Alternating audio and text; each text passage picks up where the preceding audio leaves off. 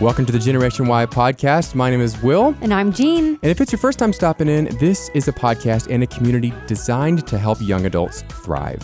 Because young adulting is hard and we just want to help. So we're asking questions that matter to all of us and we're having conversations with people who know the answers. Today, we're going to be talking about the topic of self worth or self love. I think one of the first steps that we can take toward loving our neighbor is learning how to love ourselves. And today, we're going to talk about why we don't do that and how we can start. This is the Generation Y podcast.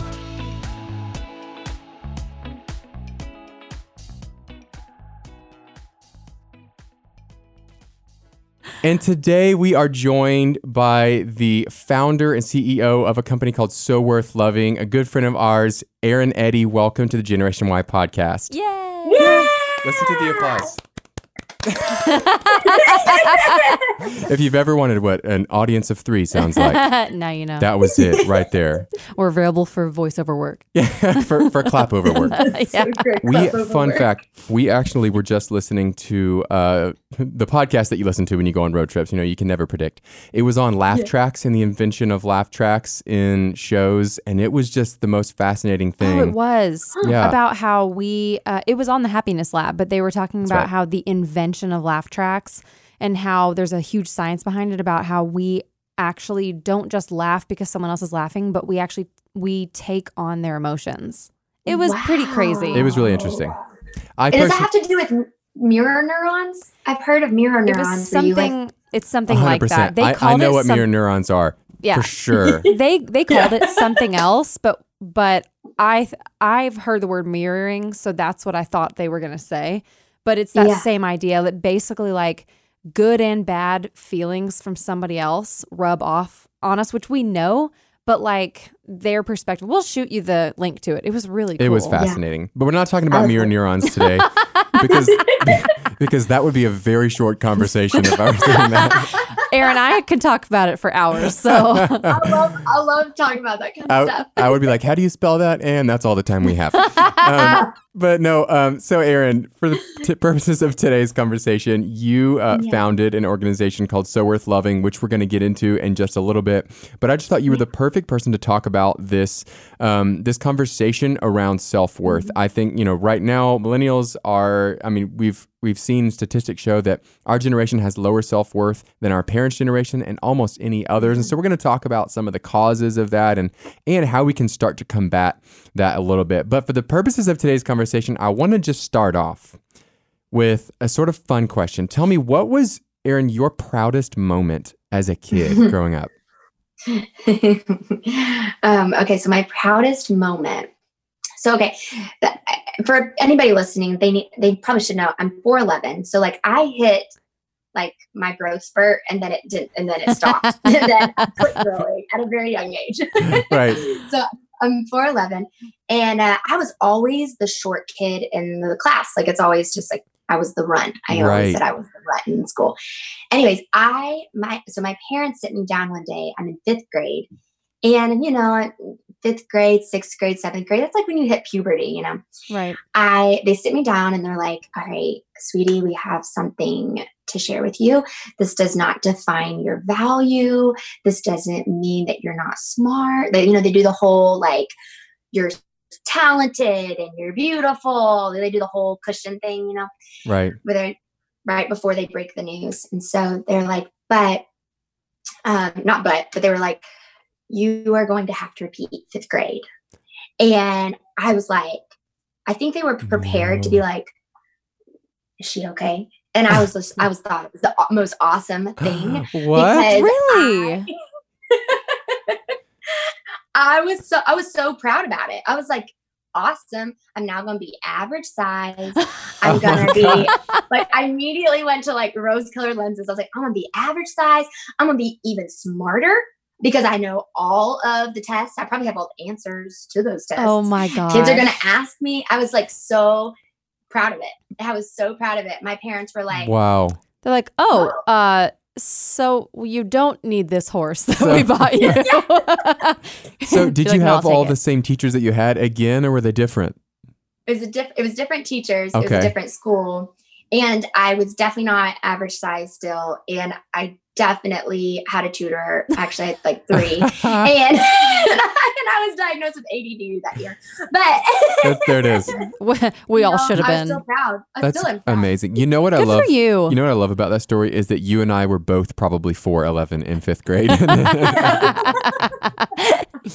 I, I legitimately thought I I was I probably was too. I thought I was going to be like five two for my entire life, and then just some, something happened, and you know I ate It's enough super weird. vegetables, and then now I'm now I'm normal. I'm no, you know what? That's not. I didn't mean to say that. Not normal. Everyone's normal, but I am six feet. I'm very average male, one eighty five, six feet tall. And that's just Statistically, nothing. It means nothing. Right down the middle. Hey, that's hey. amazing. I never got those those foods that you ate that made you pop up. I, you know, I just oh, never. Oh, the had magic those. beans. Oh, The for- magic beans. Yeah. be grateful for that. was. I had the healthiest childhood of probably anyone I know. I was just Yeah, I- he really he he's had an eight pack since he was like six, but he really missed out on a lot of fun. I grew up on on sugar and carbs, um, like soda, candy, all of it, and No, no, sh- I was not allowed to have any right. sugar, no carbonated beverages, no caffeine, no food coloring. My lunch was like dried raisins, like the kind of bread that like you are kind of curious what's inside of it. You're like, are these nuts or ro- like what is this? Or like rocks. that has way too much grain in it. Like that was my lunch. Um, meanwhile, my kids were my kids. Yeah. Wow, my friends were having Lunchables, and my just that was never part of my childhood. All right, so squeeze it. That's amazing. Gene, what was your proudest moment as a kid? Um, okay. So I distinctly remember. Do you guys? Did you guys ever go to the skate skating rink, like the skate center? Oh yeah, One hundred percent. I don't know if y'all's skate center did this. I didn't. N- having a child brain, I didn't realize that they were actually just trying to get us out of our skates and back in our shoes faster to get us out of there. But what they would do at the end of like a skate party is they would have a foot race. So obviously, all the kids are going to like run. Isn't that Oh, brilliant? Yes. No, they would that. run to get is give smart. their um, skates back and get their tennis shoes on. And I was probably 10 years old. And I'm standing at the back of the rink. I'm lined up with all the little boys and girls. And they blew that whistle, and who knows what song is playing? I, I don't. Probably Avril Lavigne, Skater Boy. Oh no, Yeah, she was Uh, a scared boy. She said to I'm a little man. older than that. So Hey, I don't know when this was. it was probably like Mambo number five. So, but I ran my little girl heart out, and I beat everybody. yeah, you did. and I love that age because because especially I mean girls and guys get so much like weird cultural pressure right mm-hmm. around puberty age. But at that age like I just love everybody is knees and elbows and they they are, don't care about sweating and they don't care what their hair looks like. And I didn't I didn't think like I just remember in that moment I my only thought was I'm fast That's awesome. and. I love that I didn't think I'm faster than or I'm better than. It's it was that pure child moment of just going, Mm. I'm fast and looking around and being like, whether they were boys or girls, like That's just awesome. being proud of like I did that. I I feel like we could start a love like a whole psychology conversation around all of these answers. Mine is very weird, but here we are. So my I, I grew up my you know a lot of my family's from Alabama, and my dad is a very big outdoorsman. He just you know he likes being outside, and so they, they're Roughing it. roughing it. They're like they're like cutting wood, and I'm helping out. And I think I'm I'm probably 12 at this point. I'm probably mm-hmm. 12 years old. We're out cutting wood, and him and his best friend, um, were I knew him as Mr. Maynard, and they were out there cutting wood, and he enjoyed Red Man chewing tobacco. Like that was just what one of the things he liked. And so, um, so I was like, well, Dad, you know, I was like, I'm, you know, I'm out cutting wood with the guys, and like I'm doing man stuff. So like I should have some of whatever that is. yeah. and he was like, You don't want them to he, do it. if he's probably he was probably thinking this is going to be a great teaching moment for this, and gi- so gives me some of this Pinch. this of this chewing Give 'em a tobacco. pinch. Pink. First of all, me j- just a pinch between your lip and gum gives you great tobacco flavor. Oh, gross. That was the old Skoal commercial. Anyway, so ridiculous. so my brother and I, my brother still had braces. So his got caught in his braces. Within five minutes, he's throwing up. I just think that I am made of steel. So I'm like, oh, I'm good. I got this. You know, put this tuna back in. I could not wait to go in, sh- in inside and show my mother because oh. Like that was the pinnacle of being a man. So I waltzed Oh. inside.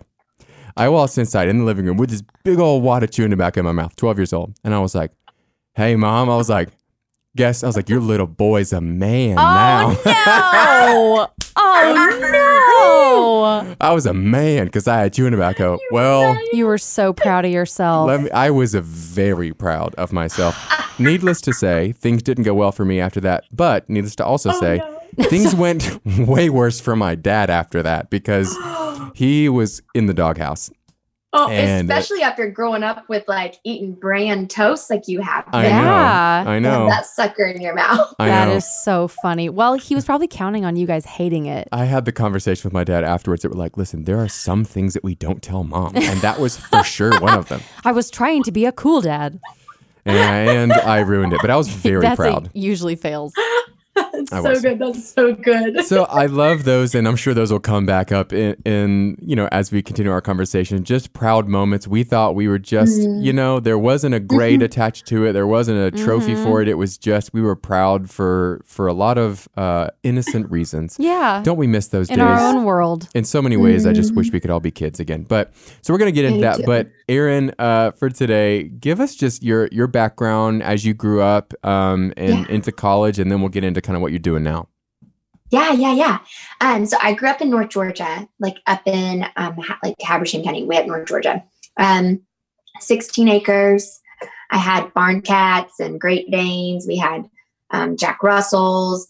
We had macaws, wolves. We had to tell people the wolves were German shepherds. Whoa.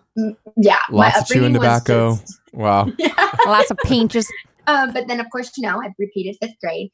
Learned I'm not good at school. Everything so changed after that. to- yeah, yeah, everything changed after that. Um, but so I decided to not go to college, and I started working for um, an organization called Orange, hmm and I worked there for four years. And then from there, the owner, the CEO, asked me. He was like, "Sky's the limit. What do you want to do?" I really couldn't think of an answer because I think I had just always been very reactionary. He uh, asks me, I can't answer it. I think about it. I'm doing laundry, and I'm like, man, if I'm honest, I want to pursue music. Like that's the thing I really want to do, Yeah. but that's scary to admit. hmm So I um I decided to call up a producer. Anyways, despite and I don't even know how to do producer talk at the time.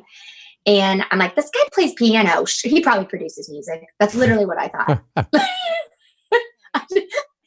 and I, re- I recorded um, a few albums and licensed my music to TV shows and some commercials. And and I thought, okay, maybe my next step is to create some product for people that support my music, like you know, fan merch or something like that. But I didn't really like the term fan. Um, I felt like it. We were more of a family. Like we're doing this together. Like Yeah. like we're in this together like my music is is not for me it's to share for you and and so i thought maybe i'll come up with a phrase that i could put on a t-shirt. I didn't have any like extra money because it all went into recording music. Hmm and you know i'm still working at my full-time job and my music's not making a ton of money. So i thought maybe i'll just spray paint people's shirts. That sounds totally That's logical. so creative. so I bought cardboard stencils and fabric spray paint from Hobby Lobby and or Michael's, I can't remember where it was. And I put my home address on Tumblr because that was where my music tum- my music blog was. These are different times, man. Putting Sure- your, sure your are. home address on the internet. We're, go- we're going to include ours in the show notes after this. Yeah. But if you're sending treats, though, we do live. Yeah, then we will, At yes. 101. I actually had somebody send us a pie recently, and I was v- very unexpectant. I this mean, is did- why you want people to know your address. as it is. I opened. it, I was like, "What?" It is. I was like, "What is this?" Like, It's like Yeah. from some, you know. I opened it up. It was a pecan pie. It was delicious. It It was was, delicious. deformed when we got it. But listen, if you want to send us the a mail, pie, you know. go ahead. Okay, so you were so you were spray painting uh people Yeah. who liked your music, you were they were you were having them send you their shirts and then you would Mhm. spray paint a phrase or something on them. and then yeah, and then I'd mail it back to them. So I, I started playing around just with my own t-shirts, just like simple phrases that you see, like you're beautiful or you're lovely or um, just like little types of some cheesy phrases. And I was like, this doesn't, no, that's not it. What what could I do? And then the words so worth loving came to my mind. And I thought, man, that has to exist. I have had to have seen that somewhere, like so where because you know, like sometimes we can see things and then Right. we think we came up with the idea, and Yeah. it's like, no, you actually just saw that. Yeah, it's like subliminal. yeah so it ca- comes to my mind i, I research it a little bit because i am that entrepreneur that likes any idea that you get you see if the web domains are available and all of the handles are available Yep. and then you're like oh okay this is something i'm doing Right. Yeah. I didn't get all of them. So that's what I did. And I I just wanted to tell the community of people that were supporting my music and my journey that they were worth loving and that they were so worth loving. No matter their past mistakes, relationship status, career choice, the history that they come from, they are worthy of love and to pursue whatever it is that they want to pursue. And I think that's my the people that supported me gifted me belief in a dream that I was scared to admit I wanted to do. Right. So it kind of came Wow. from that space. And so I got like, I put my home address, I get tons of shirts popping into my mailbox, and I'm just like, these are not just from my mom. These are Right. from people I don't know. That's amazing. That's a fun so moment. with it was it was such a cool moment and what was even more beautiful and just kind of kind of like a just took my breath away really was the stories i was receiving within the package of the shirts it was stories of people sharing why they felt unworthy of love Mm. i'm gosh. thankful for somebody to stand for this message and to want to spread it Yeah. and for and they want to carry it and and re- be reminded of that whether it was um, abuse depression anxiety uh, physical abuse sexual abuse um, emotional financial spiritual uh, to to self-mutilation um, struggles with suicide thought, suicidal thoughts hmm uh, to I just got out of a really bad relationship where you know my heart's broken. I had to call off my engagement, and this is where I'm at. And or you know I just got fired, or um, college has been really hard for me. Yeah. So many different stories I just kept receiving, and I thought, man, there has this is so much bigger than me spray painting shirts, and I don't know where to go from there. I don't know what to do, but maybe I'll just keep doing this. So I just kept doing it. Did it for eight months, doing it for free. Um, hundreds of shirts later, I decided, okay, I'm gonna screen print one design, and the design was a doodle I did in my journal and I I bought like 10 smalls, 15 medium, 20 large. I had no idea. if I was- Right. I was like, was this like a passion project trend thing that's like died off, or is this something? There's something bigger. I was like, I think this is something bigger. I think that this is a lifestyle, and people just want to carry this message Yes. physically on them to remind other people. I Yes. think that's what it is, but I'm not sure. But I'm going to just go after it anyways. So we Wow. launched on Cyber Monday, and then not almost nine years later, we've shipped to 50 states, 30 countries, been on, Oh on 100 college campuses, bringing students together, being ambassadors for our, pro- for our product, and um, primarily for our message and our mission. It's always been mission, mission and message forward before product. Um, Wow. But yeah, it's been a wild ride. So I printed more than 10 smalls and 15 mediums. Just a few Just more. a couple.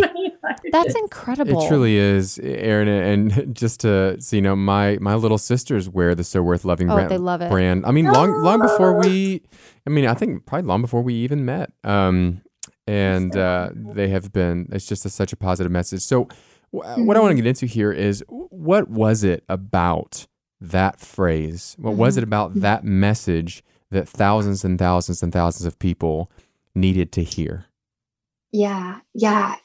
That phrase, so worth loving, I think it's such a simple phrase, but it's so powerful. Mhm. And I think, I mean, we can hear, you know, you're beautiful, you're lovely, you're sweet, but when you hear that you're so worth loving, it hits on every bit. It hits on, am I worth, am I worth it? Yeah. Am I lovable? And if I am, am I, am I kind of? Am I sorta? And I think um, it was a divine moment for me hearing that. For, it, like it really, I don't want to be cheesy, but it was like a divine moment of like an aha moment of that phrase that you're so worth loving. Yeah. It really does go so much deeper than the than the kind of surface comments that get thrown around in our culture, which Mhm. usually um, only speak to the external. And I mean, we'll say someone's nice or they're you know generous, but there is something about the word worth that it's like tentacles. And I, I also just want to say this is, I- know it's kind of easy for all of our, our guy listeners too, just to write that off and say that's what's typically just a um, you know an issue that females face. I strongly disagree. I think that is something that all of us need. All of us need worth, and I just think guys are more afraid to admit it. I mean, even the most well-meaning parents, uh, they're gonna kind of raise you from a culture they remember, and oftentimes, uh, at, by a certain age, male and female are sort of taught different traits about what makes them valuable and what is expected of them. And for a lot of times, that means guys need to be tough. They need to shut their feelings down. And that feelings like anger are much more acceptable than crying. Girls are your value is in your beauty um, and and there are things that are and are not appropriate for you to do. Well, before that, the whole world was available to you, and you didn't question your worth. And now Yeah. you've been given something that someone else gave you to live into that really is not true to who any of us are at our core. Yeah, Yeah. yeah. That's right. Erin, for the young adults that you have worked with in in Generation Y, we tend to struggle with this more than our parents' generation, more than almost anyone else. And I just wonder if you mm-hmm. can speak to that and what you've seen with young adults. Why do you think it is that we struggle so much with the idea of feeling worthy? Yeah. So it's a oh gosh, it's such a good question. And I feel like I could only do like the 10% of the iceberg to answer it. Because I I, I believe that there is an overconsumption that we see on a daily basis that denies our value or um, rejects us or holds self-worth or paints self-worth to being something else than ever before and i think that's through media social media i think is uh, just because it, we can obtain it doesn't mean that we should to the amount that we are Mhm. and I, Yeah. I think that that's creating thought patterns that we don't even realize that we are like things that we're saying to ourselves um, and to kind of touch on you know uh, upbringing it a little bit like when i was seven i would perform I mean, we should have known I was going to do music because I would perform all the time for my family. I'm like, you know, "Kiss from a Rose on the Grave" by Seal with my little Yes. karaoke machine. Oh my God. Erin, we were the same kid. I think I think Will was too. This is amazing. I just thought like I was just like I'm gonna learn every which I don't even know why I'm seven learning that song and like Eric Clapton and like all these I'm performing and for a while Yes. like my sisters would like record me they would video they would record me doing Shania Twain music videos and they would produce we would produce music videos of Oh my gosh. God. And so when I was young, I did that from like seven to 12. And that planted a thing in my head where I said basically, if I perform good and people watch it and they like it, then that means I I'm like, I'm good. I'm good enough. Ugh. I'm worthy of applause. I'm worthy of approval. I'm mm. worthy of love. And that was just in my own home. So if that's happening in our own homes, and then nothing, not, none of the, nothing about it is malicious, right? It's like none of that is mal- a malicious intent. It was so sweet and so innocent, but it Sure. planted this little lie when I was young, and then it manifested. And so I can only imagine now with being born into media and social media and the performance factor. I can only imagine those types of lies that we're having to combat even more. Yeah. Gosh, And we're- And we're doing it on purpose. I know. Uh, right. you know? when we were kids, yeah, it's kind of happening on accident where I feel like what happens is we something like that happens, which happened to me too, and I'm sure you, like whether it's you're you're good at a sport or something, when someone tells you for the first time, this is what you're good at, it creates Mhm. this idea of earning where now you think, oh, that's my value. So now I need to earn it instead of realizing that it's inherent, that your worth Yeah. is inherent. You think I need to earn it. And then and then I was like you, Erin, like I was the performer. So I spent the rest of my days um, performing And I don't, Yeah. I didn't realize that I was chasing my self worth. It's just that I thought that that was like, Yeah. that's what I'm supposed to do. It's so Yeah. it's so interesting to me that as we were talking about, you know, our proudest moments as kids, that we didn't bring up. Oh well, it was when I was on the stage and I received this medal, uh, you know, and this award and this certificate.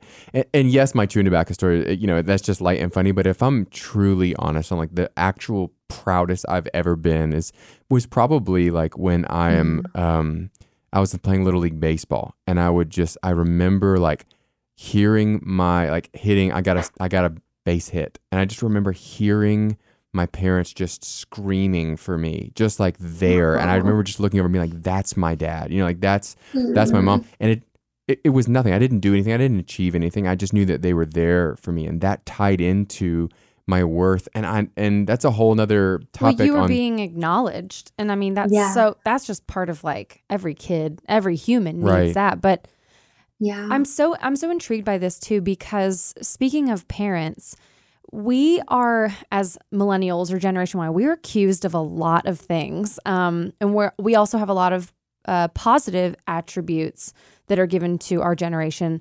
It's they're kind of conflicting though. So on the on the one hand, w- it's described as the self-esteem generation that that's what we are that basically our parents really went out of their way to not repeat any of the mistakes or any things they did not like about their childhood so they removed a lot of the struggle and pain that they went through as kids yeah um, Mhm. creating uh, you know sh- goalposts that were closer and um, participation awards and things like that which i Yeah. think it was interesting the goal of it was to build our self-esteem the problem is you go out into the world and it is not designed like that there are Mhm. still winners and losers and Mhm. uh, and it's interesting that we actually wound up having super low self-esteem even those of us who are at the top end of of uh, gen y didn't have social media until college and yet the impact is still pervasive and so i truly do i mean my heart is kind of broken for kids that only ever knew social media because it has been uh, a love hate like kind of damaging thing even in my life and i haven't even Mhm. had it for that long yeah Yeah. Yeah. Yeah. Same. Same. I went through uh, when I did a social media detox. I recognized how how absent I actually am in my life by being on by being present on Oof. social media. that is a Gosh. whole thing too Have you seen the uh, the pictures of uh, they they just took all these couples and they have their phones and they photoshopped their phones away and they just said this is what it Oh, would look was so like without their phones and like how sad people actually are. Oh, We also statistically that they did a study uh, of people in uh, doctor waiting rooms and the people who had their phones versus people who didn't and people who had their phones with them, not even on them, just visible in their laps, smiled at people 30% less than the people who didn't have their phones. wow. just because it was there Yeah, just because it was they said it was something about uh, in our minds that we think that the the world on our phone is just as real as the world that we're living in and it's cooler. Mhm. and it and that it's cooler than the one we're living in oftentimes and so we can literally disregard everyone currently around us because Mhm. a world on our phone is waiting So Yeah. Erin, what is it specifically about social media? And I'm going to throw dating apps in there too. I think that, Yeah. you know, in some regards ties a lot into this. What do you think it is specifically about some of those things that put a ceiling on our self worth and make it harder just for us to break through that? I think that we seek it for validation and approval. And if we don't, if we don't, if we're not silent enough to, to like just within our own lives, if we don't silence some of that and recognize that it can't ever, it, it can't ever give us that validation, we'll always be seeking it more and more and more and more. And I do think that particularly social media is of there is a form of addiction to it Mhm. and then those Oh, yeah. studies have come out about it and i think that w- when we hear addiction we think we think sex we think porn we think alcohol we Mhm. think drugs Uh, on my phone no right that's like so that's socially acceptable like phone is socially acceptable you know Right. like drugs isn't but alcohol isn't but bonus. So there's no way I have like a problem with that. Yeah. Right. And so I, we almost normalize our engagement with it and we seek it to get this validation um, that we are not even wanting to silence to just see, okay, wait, if, if we were to stop it completely, like look at social media, what would our life look like? Could we be present with it? Would we appreciate it? And if if we didn't like our life, it sounds scary to go, okay, um, if I don't like my life right now, I put my phone down. Um, this is a whole list of things that now I need to fix or take care of or be present in. And um, Yeah. maybe we don't have the proper community and the pro- proper support to help us be um, brave enough to walk towards it. So I think we seek validation. And I think that we're scared to be present because we're scared of what we'll actually see in our lives. Yeah, and that's so good.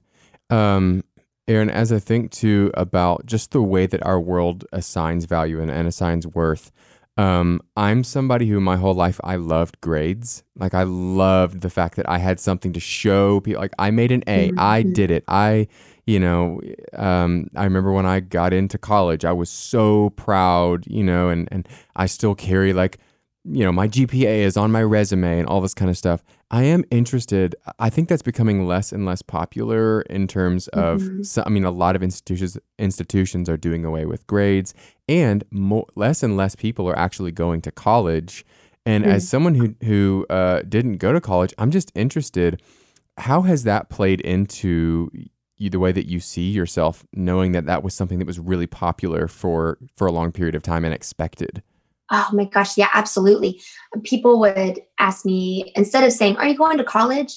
That was never like a question. Are Right. you going to college? It was, "What college are you going to?" Right. And you're like, "Oh, I'm not." Uh, And then they're like, "Oh, Uh, oh, what are you what are you going to do then?" Like as if I, as if I didn't have purpose anymore. Like she's confused on her purpose. right. Gosh, that Which maybe I was, but I think you also are when you go to college. That's Yes. like I think it's yes and right. It's both.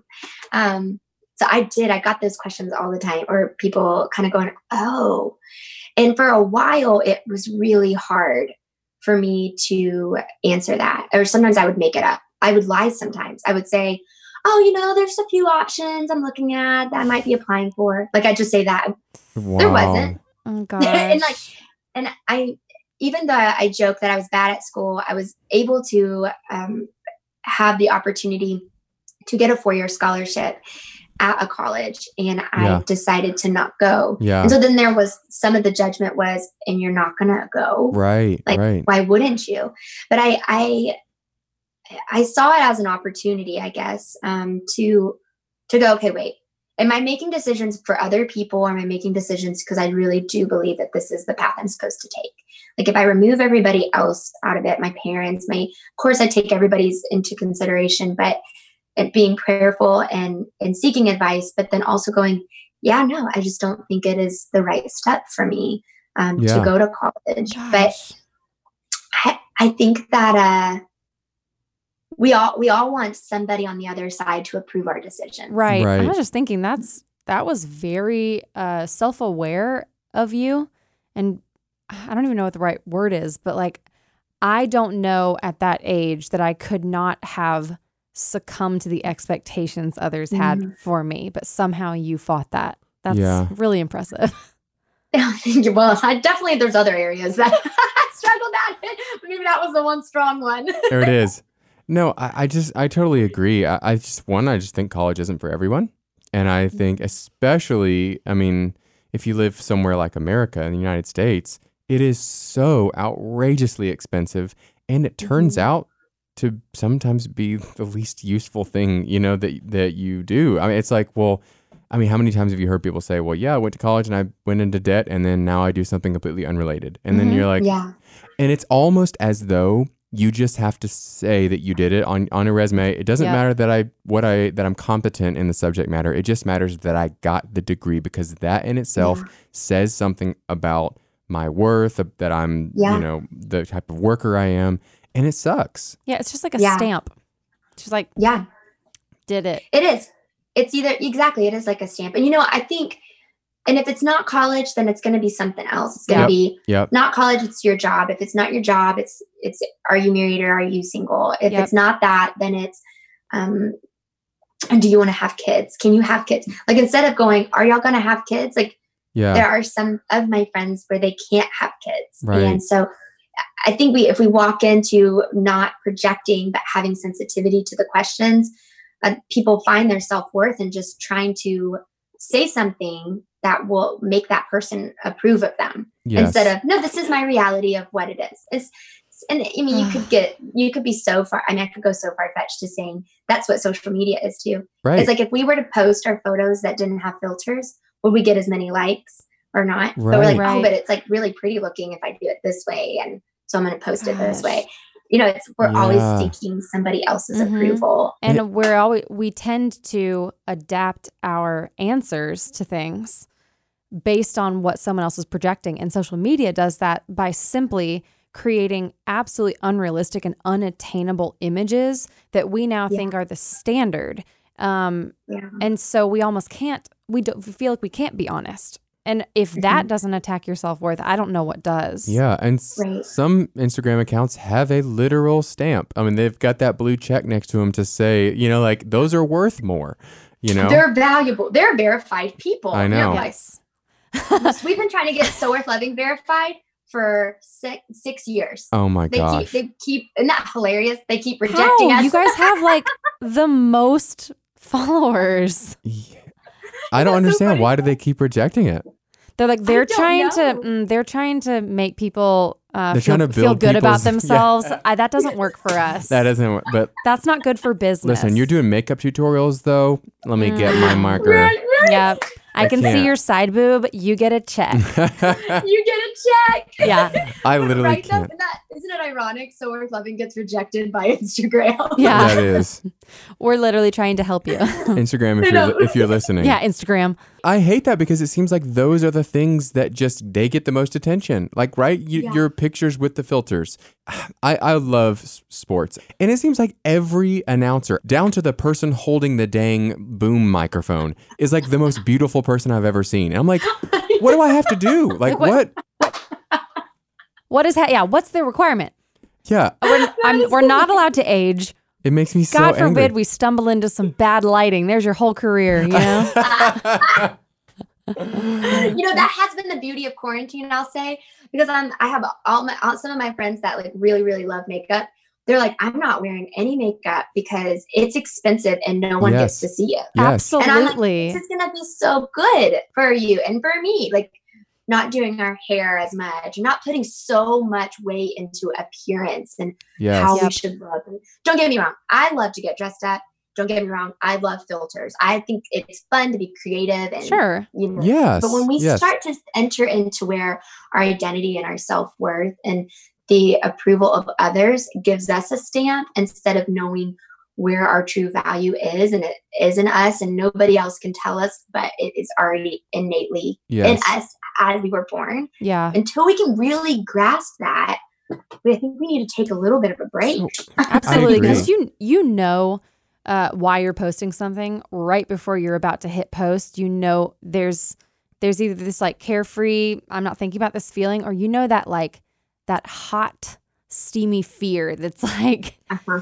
Uh-huh. Yeah, I'm scared to post we this. were we were first of all people watching. We were just at the beach uh, for a couple days uh, over Memorial Day, visiting my my cousin, um, and people watching at the beach is Oh, just about just about better than watching people watching at the airport. It's just influencers in the wild, and they that's a, It's they're it really all is. influencers, I think, or they think. Listen, no Oh, judgment. They think We you really get to see the behind the curtain. Like We saw a lot of of we did see a lot of, of things. selfies. We saw a lot of things, but See, isn't that wild though? yes, We see you. so when you're taking the photo, well, we see essentially all the behind the scenes of It it. just- and it's, I mean, it was interesting to me. Someone would be standing there looking like a normal human being, right? And they'd be like, Yeah. okay, well, they'd get a friend or a boyfriend or a girlfriend or whoever and like, all right, take this picture. And then as they were about to take the photo, would contort their body into some into the most flattering shape that they could. And it was like, but it looked so unnatural. I was like, why don't you just take a f- normal photo? Of, I, you know, in like horror movies or something where, where it's like a normal character and then suddenly like they're like elbows bend the wrong way and Yeah. they're whatever. it's almost like watching that or like like like Jurassic Park or something. Yeah.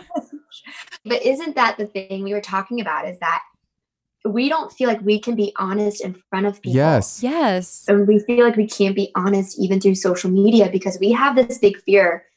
It's such a deeply rooted, others have it more deeply rooted than other people, but that somebody is going to think that they are not pretty Mhm. or worthy or good enough because they Yes. didn't contort their body that way Right. or their hair didn't flow that way or their their tan wasn't as bronzy so they get face tuned to make them tanner and Yes. Right. because there's all of those apps but it all comes back to honesty Yes. is what it really Well, comes and and- fear Yeah. And another thing is two, two things. One, we have all done that in one way or another, and Oh, we for we all do that in one way or another. You know, for Yes. a lot of us. I'm of us wearing guys, makeup yeah, for a podcast right now.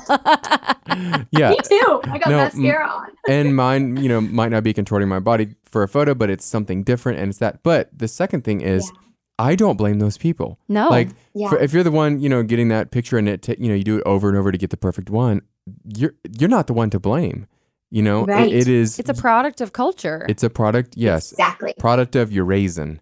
Um, Well, and it's it's that a lot of people they do not a lot of people don't realize that their worth is inherent and that they don't have to do that. And I feel like we get these like we get these small glimpses of realizing what what it looks like to have that to feel that worth. I feel like Mhm. when we get all caught up in in how things appear and then we see someone just truly enjoying themselves or Yeah. in their photos they don't look perfect but they look happy, it's like Mhm. you your soul recognizes that and knows that that Mhm. is actually the goal but we just forget about it. Yeah. Yeah. So, Mm, it's Erin, so as someone who the so worth loving brand a lot of people follow it. A lot of people have adopted it as a lifestyle. And because of that i think you carry some social responsibility um, for the for your followers and your messaging. You talked about messaging. How do Yeah. you craft your messaging to ensure that you're basically that you're not contributing to this that you're helping people feel worthy what is it about your messaging um, that's Yeah. providing healing in a lot of that Mm. I think that we do a good job of sharing other people's stories in our community that carry carry the message of what it looks like in their daily life. And Yeah. they come from all different backgrounds and different upbringings. And so just by sharing other people's stories, we're telling somebody watching that their story is also worthy of love. And it was very important for us to always maintain community that way because we could have been like, we only have these influencers that write about right stu- stuff for self worth, or Mhm. we only associate to people that have, or we only repost photos of people that have tens of thousands of followers, or yeah we don't care about any of that.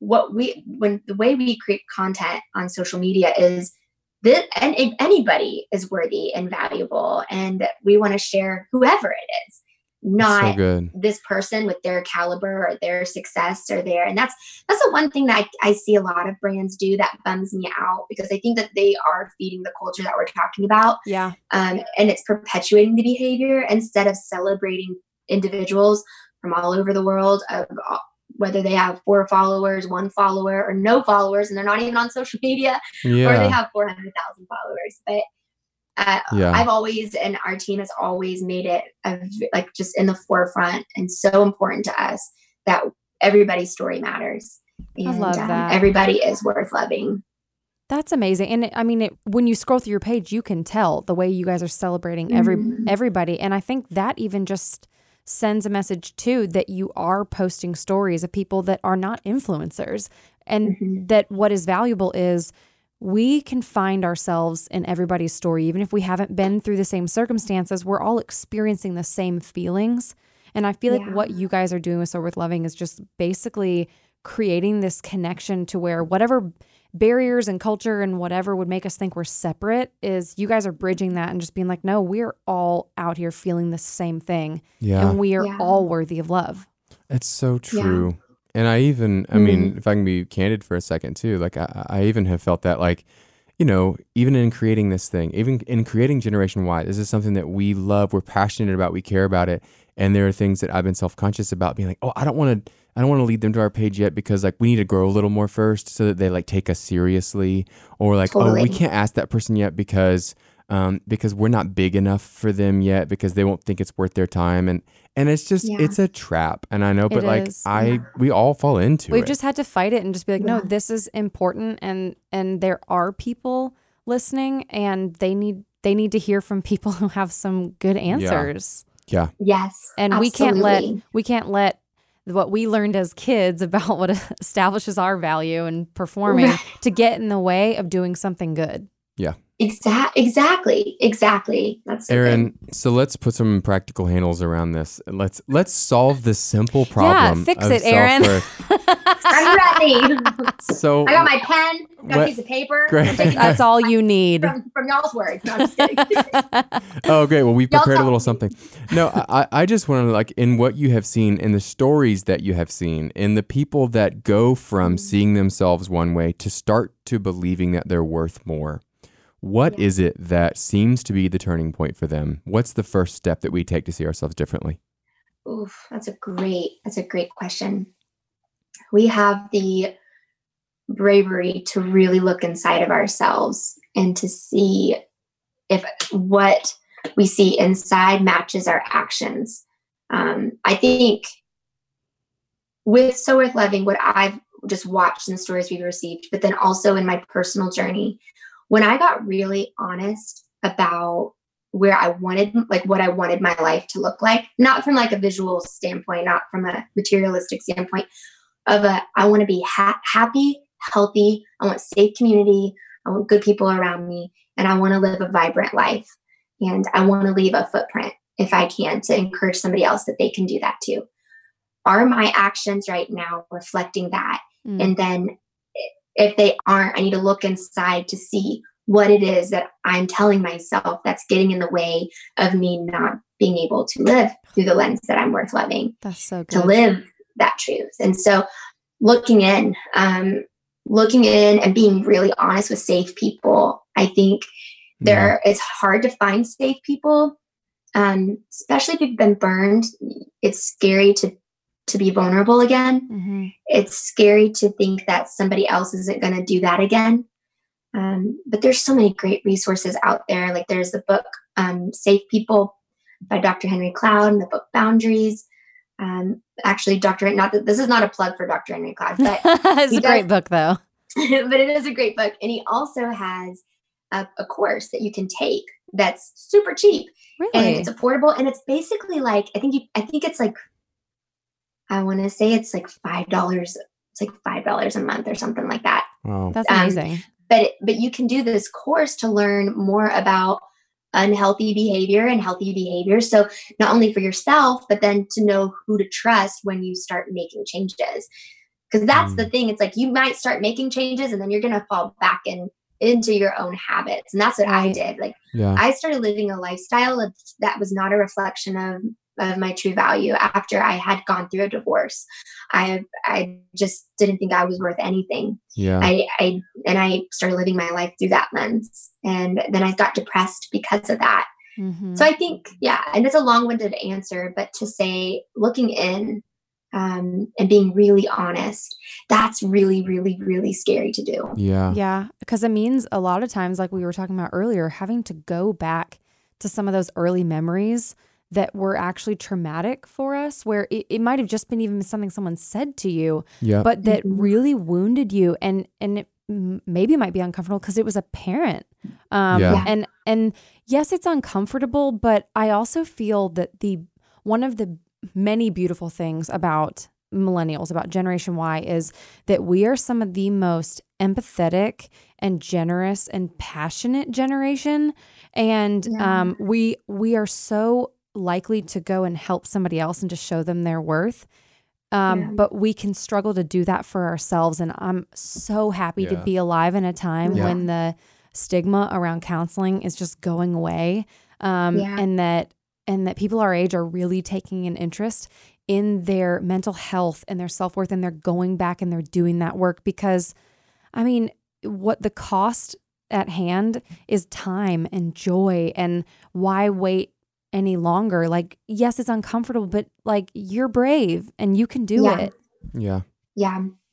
Absolutely. And if it, it we will slowly deteriorate if we Mhm. don't face it, you know? Yep. And I think that is the scary thing. It's um it's embarrassing. It's something to to mourn when you look in and you find some things that like aren't pretty or the words that were said or to admit that those were said to you that are kind of perpetuating that lie that you're starting to live out. Like that is no easy feat at Mm-mm. all. But you do owe it to yourself because you are worth facing those things. And then the people around you are worth it because you then can be an example of Right. showing how you love. And you can love from a space that's already fulfilled, not a space of I'm trying to get you to love me back. So I'll perform. Like you learn to this a different type of reciprocating love. Um, when Yeah. you do that, when you look in and you identify those things. I I think as I look back, we we talk about social media, we talk about movies, we talk about music and all that kind of stuff. And I do think all of those things contribute. Those are like the more current versions, right? That's that's how we we basically we compare ourselves constantly. We're just do I measure up? Mhm. Am I enough? Do they notice me? And you know, but for a lot of our generation too as as we were were younger, um, it's the thing I still remember certain things that a, a person that I can't Mm. even remember their name, but I will never forget the words that they said to me at times, you know, throughout my life that I've carried with me Mhm. as almost as truth. And so I'm just interested what Mm. role uh, um, does community play in all of this? The people that we surround ourselves with um, Yeah. in our self worth.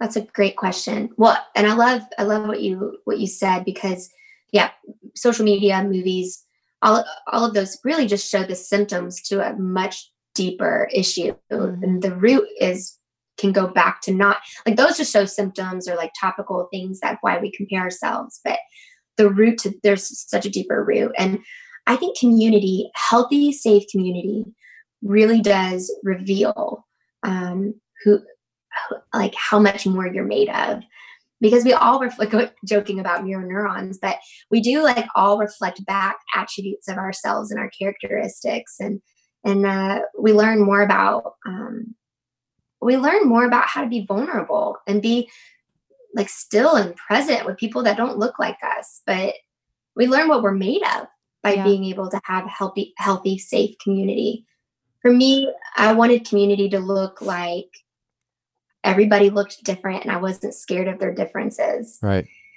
Um, and, I- and I wanted to reciprocate what they gave me back too, which is love and grace and a listening ear, understanding. I think community, there's trustworthiness, understanding, loyalty. Uh, and I want, I want to be that. And so if, you- if you're around that and you both desire that, you're going to become more trustworthy, more loyal, more understanding, more caring. Absolutely. Um, and you grow each yeah. other because you're both saying, Hey, I love you exactly how you are. And also, I know that you may have some areas where you could grow and I'm going to help you.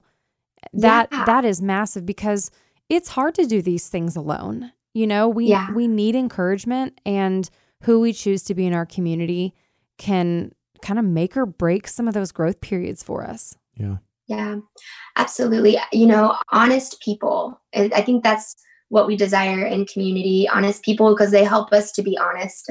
Yeah. and Yeah. they're not scared of our honesty. They're not like, oh my gosh, like Well, she just said that because they're not scared of their, if they're not scared of their honesty, exactly. they're not going to be scared of your honesty. Right. You I think for me something as I'm getting older is that I know how close I'm going to be able to be to a friend by how Mhm. honest they are with themselves. If there Yes. if there are areas of their lives that they just re- like refuse to look into, I know we are going to hit walls in our friendship and that doesn't mean we can't be friends. I mean not Right. not every friend is a deep well. Um Right. but there are some people who are going to be more safe to tackle issues with than others. Yeah. Yeah.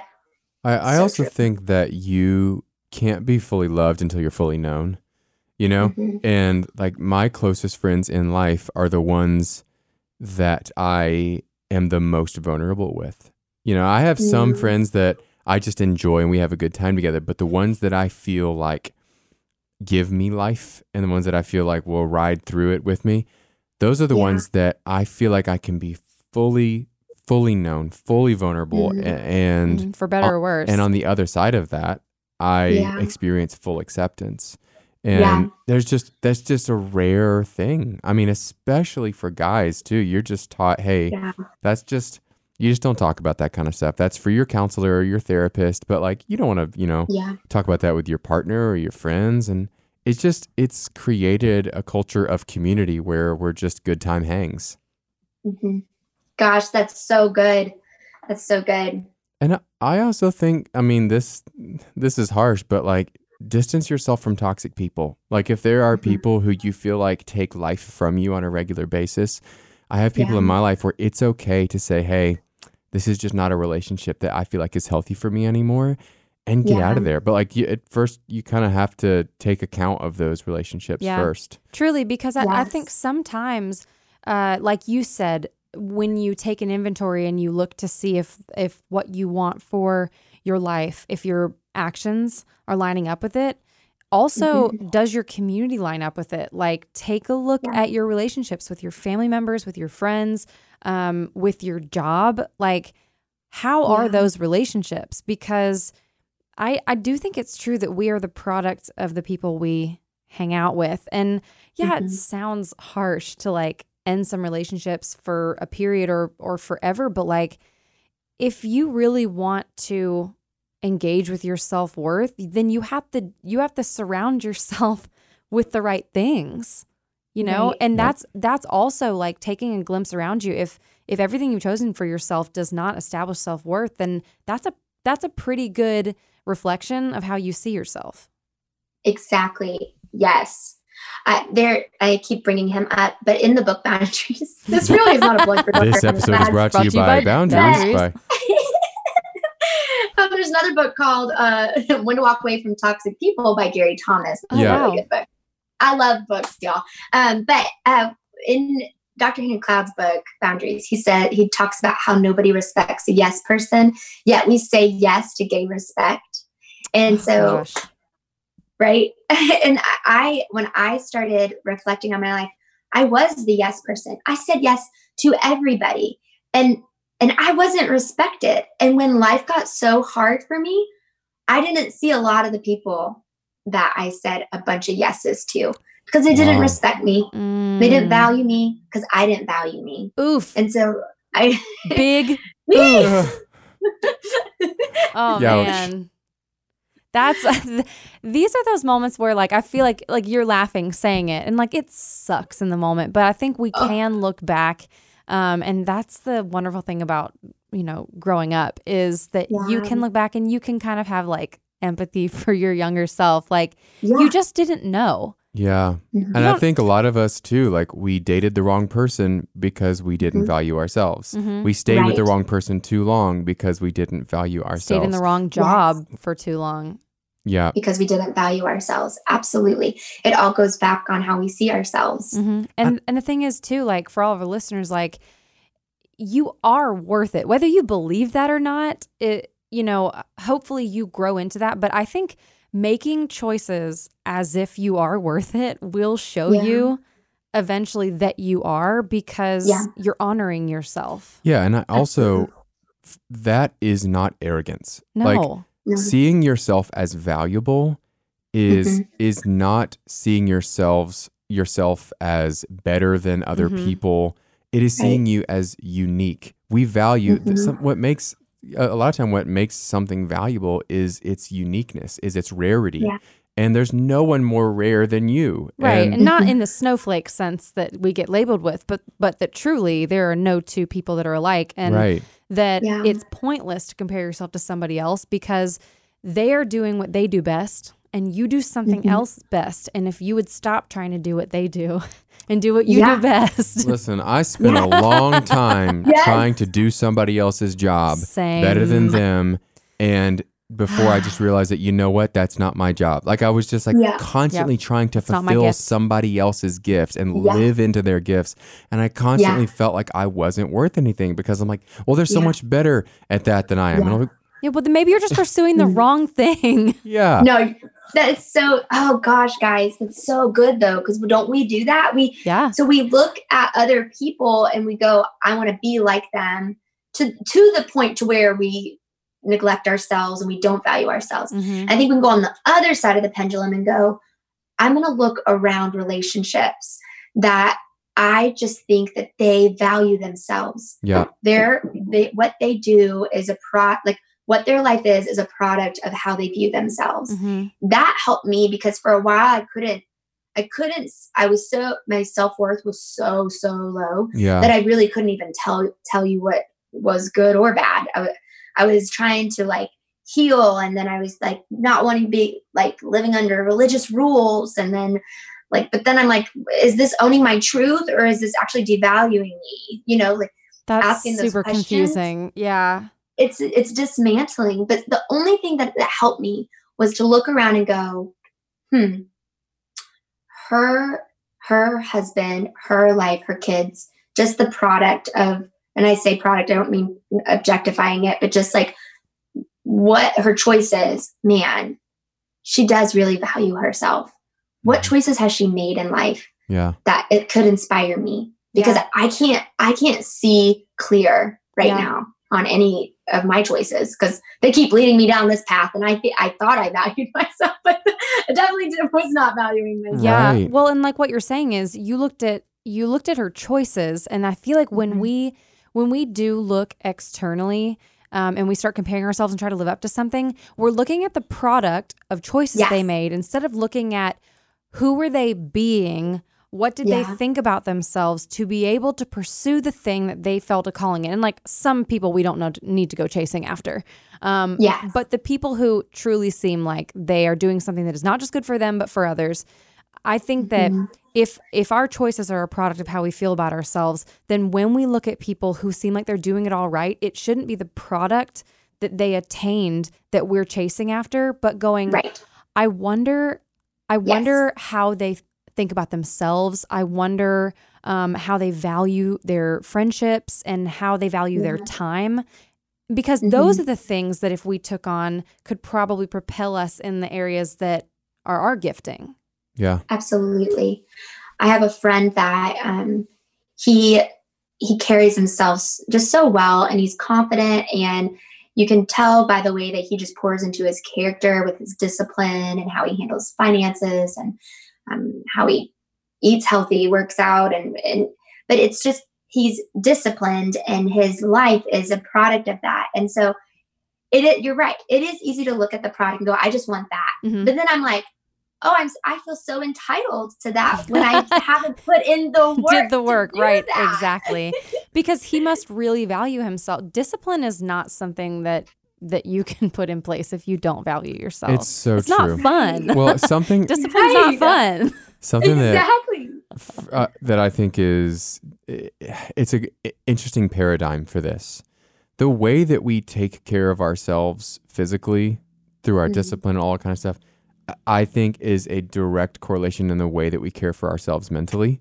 And if you Mhm. think about it, I know everyone's like, "Well, like exercise, it's and it's so good for you," and you're like, "Yeah, yeah, yeah, okay, I'll get around to that." But Mhm. it's so true. Think about a vehicle or a car, right? Yeah. if you value your car, you might put premium gas in it. You know, I don't know. Yeah. You get oil Yeah. changes, you clean it, you vacuum it, you take care of it because it's valuable.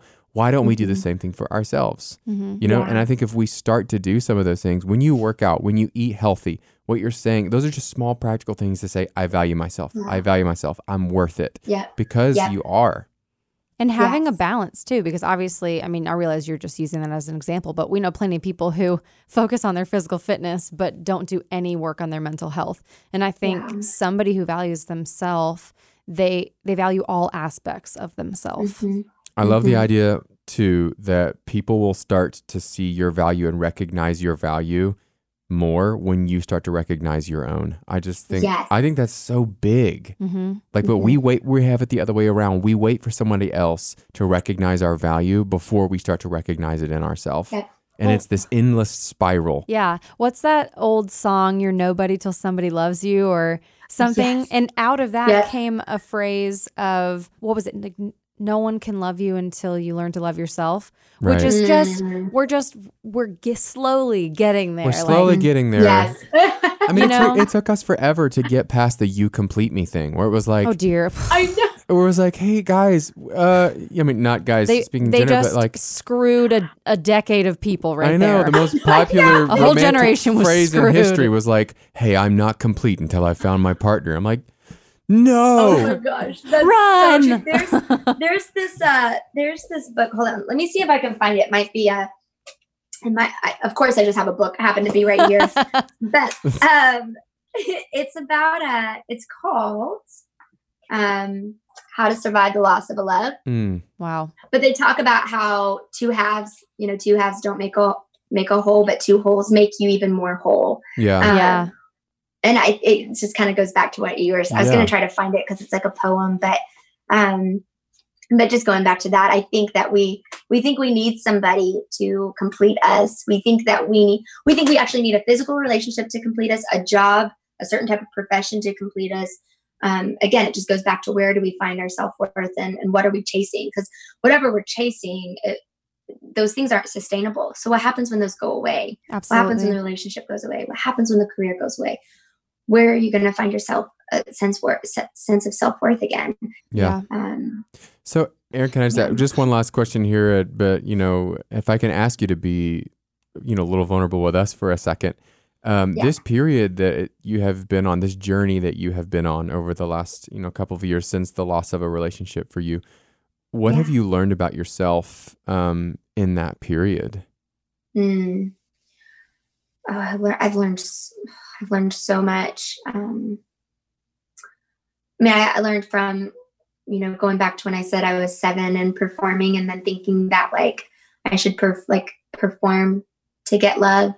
Um, so when I was at my rock bottom, where I literally had nothing to offer anybody, my finances, my uh, relational status, my, you know, like career status, all of that, everything was hit, and I had to not have find myself in any of that to find who I am. And I learned how I saw myself. And it and it took rock bottom. And I don't think it needs to take rock bottom for people. Think that's why I'm such a proponent to taking care of yourself and doing the work. And and I, you know, I did go to therapy and things like that, but it, it what do they say when you're under pressure is what you what your what's revealed in your heart. Hmm and um, I was under a lot of pressure, and I saw what was revealed in my heart, and it was that I was finding myself worth and all of these other things, and uh, I had expectations on people to fulfill my need that I wanted them to validate me. hmm Um, I learned, yeah, I learned that. A loss of a relationship is my identity is not found in a relationship with Yeah. Somebody here on earth. That's so Gosh, good. and and I think too, I think this is something that is important for our generation, for Gen Y to know about itself. We are the most searching generation. We are looking for fulfillment in a way that no other generation has before us. In the past, the way jobs were modeled um, for our parents, for our grandparents, the way marriages were modeled, they were not Yeah. looking for fulfillment in them. You you got a job, especially for the way it used to be was the husband and they talked about this in um, a study on that bbc did as well about how the husband got the job and the woman was usually the homemaker and the expectations were kind of set and they they were not expecting to find fulfillment from each other in the Mhm. marriage and they were happier as a Yeah. result and i think uh, obviously like we are making incredible strides um, in in equity and equality in our generation. And I think the thing is, it's not bad that we're seeking so much more fulfillment and and that we're evolving in that way. I think what we just have to be really careful of is to not go looking for it in the wrong places. Yeah. And we are Right. sort of set up to fail by being handed social media in the midst of, of trying to find our fulfillment. But Yeah. it just requires being vigilant and, like you said, looking inward and just knowing yourself well enough to know when you're looking in the wrong places. Yeah. Erin, I also Yeah. just want to say thank you Yes. for your vulnerability and for sharing ah.